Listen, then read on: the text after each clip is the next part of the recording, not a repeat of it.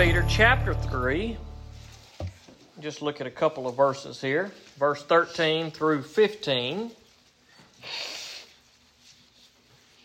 1 Peter chapter 3, verses 13, 14, and 15. That's in the New Testament, close to the back of your Bible. 1 Peter chapter 3. Next week, uh, Sunday, we will start looking at some of the events of the birth of Jesus, and we'll be doing that on Sundays and Wednesdays from now till Christmas. But tonight we're going to be in 1 Peter 3. This uh, verse 15 was in the Bible app that I use. It was the verse of the day today, and, and when I read it, it, kind of it kind of got me to thinking, and I said, well, maybe this is a good verse for us to just talk about briefly tonight. So that's what we're going to do. 1 Peter chapter 3, verse 13. Let's read the verses, then we'll pray and get started. And who will harm you if you are deeply committed to what is good? But even if you should suffer for righteousness, you are blessed. Do not fear what they fear or be disturbed, but honor the Messiah as Lord in your hearts. Always be ready to give a defense to anyone who asks you for a reason for the hope that is in you. Let's pray.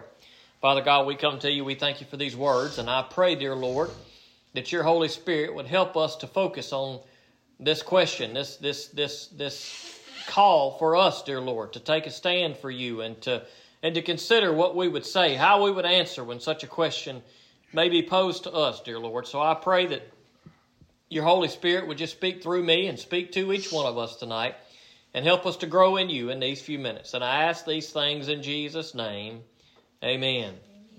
Now, briefly in the context, we we see the idea of, of the possibility of suffering. And even even though people may come against you, even if you if you do good sometimes there might even be suffering in your life. But but even suffering for, for righteous sake is a good thing. But but you need not fear, is what Peter is saying here. You need not fear if those come against you. You don't need to be afraid of those who may come against you and who may call you out for taking a stand for Jesus, for saying, I am a follower of Jesus, I am a follower of God's Word. I want to listen to God's Word and I want to live by God's Word, and I want all who I come into contact with to know the goodness of God so that they will know Jesus and they will hear the Word of God and that they too will live in the Word of God. But here in verse 15, he says this Honor the Messiah as Lord in your hearts. Well, this is a good command that we that we honor the Lord, that we honor Christ as Lord in our hearts, or Messiah as Lord in our hearts, honor God as Lord in our hearts. That is, if Jesus is the Lord of our hearts, then we need to honor him in the way in which we live, and the things that we say, and the things that we do. Our life needs to reflect that even in situations where evil people are coming against us and, and things are difficult. Don't get tired of doing good. Continue to do good. Yes, there may be bad things that happen if you do bad, but Peter says there may even be bad times that come if you do good. So don't get tired of doing good, but instead honor the Messiah in all that you do. If He is the Lord of your heart, then let your life reflect that in the way that you live. And then he says, always be ready to give an offense, defense to anyone who asks you for a reason for the hope that is in you. And that particular statement there at the end of that verse, I just pondered that for a minute today. And perhaps this is a good verse for us to ponder on tonight and in the next few days. Always be ready to give a defense to anyone who asks you for a reason for the hope that is in you. If somebody were to ask you tonight, why do you have hope in Jesus Christ, what would your answer be? Now, you might have an answer right off the bat. You may have thought about this. You may be able to give a really good answer. But then again, maybe you don't. Maybe you've never considered. Maybe you've never been asked. Maybe you've never been pressed. Maybe you've never been attacked. Maybe you, your faith has never been questioned by someone and you've never even considered can I defend my faith? If somebody says, Why do you have faith in Jesus Christ? Why do you believe the Word of God? Why do you think God is real? Why do you think His words are real? Can you give a defense? What's going to be your answer to those who ask you that question? Now, that's not to say that when people ask us that question, that even if we have the best answer in the world, that it's going to get through to them. There are certainly many people who have questioned the existence of God and questioned others' faith in Jesus Christ, to which they were given a good answer or a good explanation as to the power of God and the existence of God and the salvation of Jesus Christ, and yet they refused even the best answer. It's not necessarily about what our answer does to the one who hears it. They may or may not accept what our answer is. But we need to be able to say, here is why I have hope in Jesus Christ. Here is my answer. Here is why my faith is strong. And we can give those who question us and ask us that question why do you have hope? What is your reason for hope today? That's a good question for us to consider. And maybe our answers will be very similar in some ways, and perhaps our answers will differ in some way. But what about us? What is your reason tonight for the hope that you have in Jesus Christ? Do you have any hope tonight? Now, I would hope that everybody in here has a reason for hope, but perhaps there are some here, or perhaps there are some listening online, and they say, Well, I don't, I don't have any hope in my life. I can't give you a reason for hope. Well, that's a good place to start to acknowledge that there's something that, that we need in our life when things feel hopeless, and certainly they do when we look at the world and what the world has to offer, things look pretty hopeless.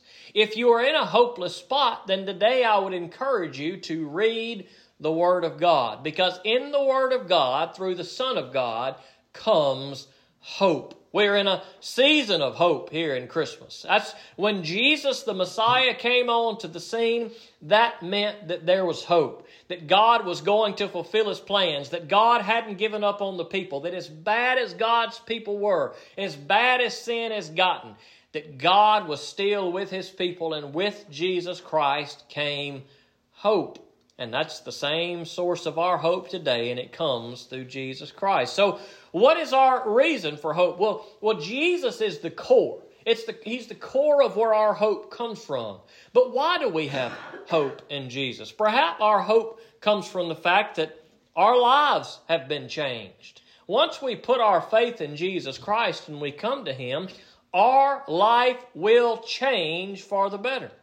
If your life has not changed for the better, then it may be that you don't have faith in Jesus Christ. If you say, I have faith in Christ, but your life has not been transformed, it's not been changed, you're not living in a different way, you're not loving in a different way, you're not serving others, you're not loving others more than you love yourself, you're not loving God more than you love all things. If there's not been any change in your life, then perhaps you've never put your faith in Jesus Christ. But if we have put our faith in Jesus Christ, there should be some change in our life. And perhaps that's our reason for hope. Perhaps if somebody were to say to you, How can you have hope in Jesus Christ? Maybe you can say to him, Because this is what Jesus has done for me. This is where I was before Jesus. This is the life I was living. These are the struggles I had, and the sin I gave into, and the selfishness that was in my life, and the hatred, and the bitterness, and the anger, and all these things that were in me. But when I came to Christ, Christ changed my heart. He changed my desires. He changed who I was. He changed how I thought. He changed how I treated other people. And Jesus has changed my life, and that's my hope.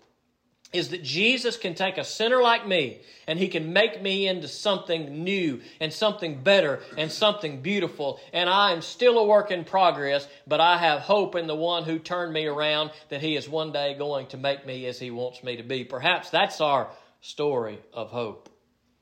Perhaps our story of hope is just the goodness of who God is. Perhaps our story of hope is this. We look at the world and we see what the world has to offer, and all we see is pain and suffering and hatred and evil and murdering and, and lying and stealing.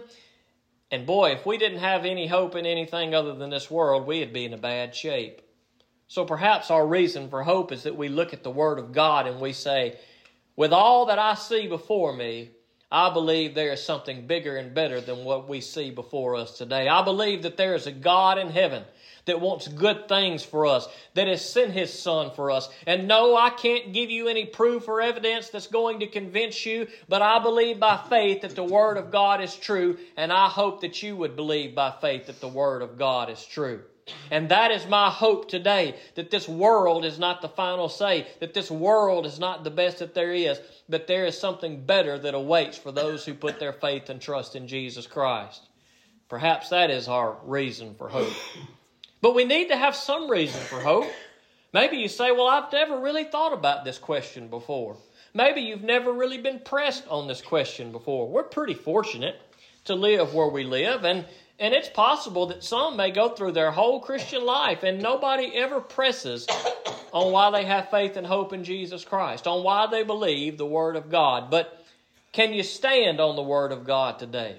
Can you stand without a shadow of a doubt and say, I have faith in Christ and I have hope in Christ, and this is the reason why? And we need to think about that because one day we may be pressed. Maybe, maybe in a in kind of a trivial way. Maybe it's somebody we pass at the supermarket and we tell them, "Can I pray for you?" or "I'll be praying for you," and they say, "Oh, don't even do that. I don't believe in all that stuff. I don't believe God is real." Perhaps in those opportunities, people may kind of press against us and ask for a defense or a reason for our faith. Perhaps in some instances it's much more serious. There are brothers and sisters in Christ around the world whose lives are on the line, and sometimes their lives are taken simply because they have put their faith in Jesus Christ and they are preaching the hope of Jesus Christ to others. Sometimes we may be on on the spot where we have to give a defense for our faith and what will we tell people about God? What will we tell people about Jesus Christ? There is certainly hope in Christ. Where is your hope grounded? Where is your hope found today? We want to we want to discover that. We want to know that. We want to be able to tell others that, and we pray that they will hear of the hope we have found in Christ, and they too will find hope in Jesus Christ. But regardless of how great you may preach or teach the gospel to someone, no matter how good your reasoning may be and your defense may be for your hope in Christ, it still may not lead others to Christ. They still may reject everything that you said, but have no fear. Don't get discouraged because even Jesus himself came preaching the Word of God. He came bringing the love of God, and even Jesus himself was rejected. But we need to continue on. We need to continue to be encouraged. We need to continue not to lose hope, even in the worst of the worst situations. That we know that our hope is found in nothing less than Jesus' blood and righteousness. And that if the time comes, that we not fear those who come against us, that we not fear those who question our faith, that we not fear those who attack our faith, but we know that the Lord we serve is greater than any who can come against us. And let us be able to stand boldly and defend the faith that we have in Christ and the hope that we have in Christ. Let's pray. Father God, we come to you. We thank you for your good word. And I pray, dear Lord, that you help us to ponder this question, this, this, this call that Peter has placed on us that we would be able to, should the times come and when they come, dear Lord, that we would be able to stand without a shadow of a doubt and say, I have hope in Jesus, and here is why. Dear Lord, I pray that everybody tonight would have hope in Jesus, that He can save sinners like us, dear Lord.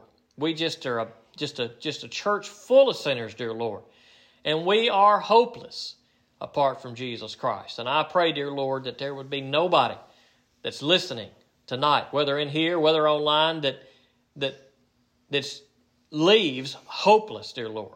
But that tonight they know that there is hope in Jesus Christ, your one and only Son that you sent, dear Lord. The one who gave his life on the cross so that sins could be forgiven, dear Lord.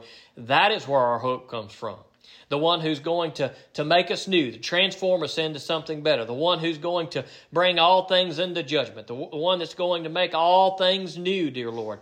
That is our reason for hope today. God, if there was only this world before us, we would be all, we'd all be hopeless. But dear Lord, we find our hope in something better. Not in the world, not in wealth, not in politics, but we find it in Jesus Christ. I, I pray tonight that everyone in this room, everyone listening, dear Lord, has found hope in Christ tonight. In Jesus' name I pray it. Amen.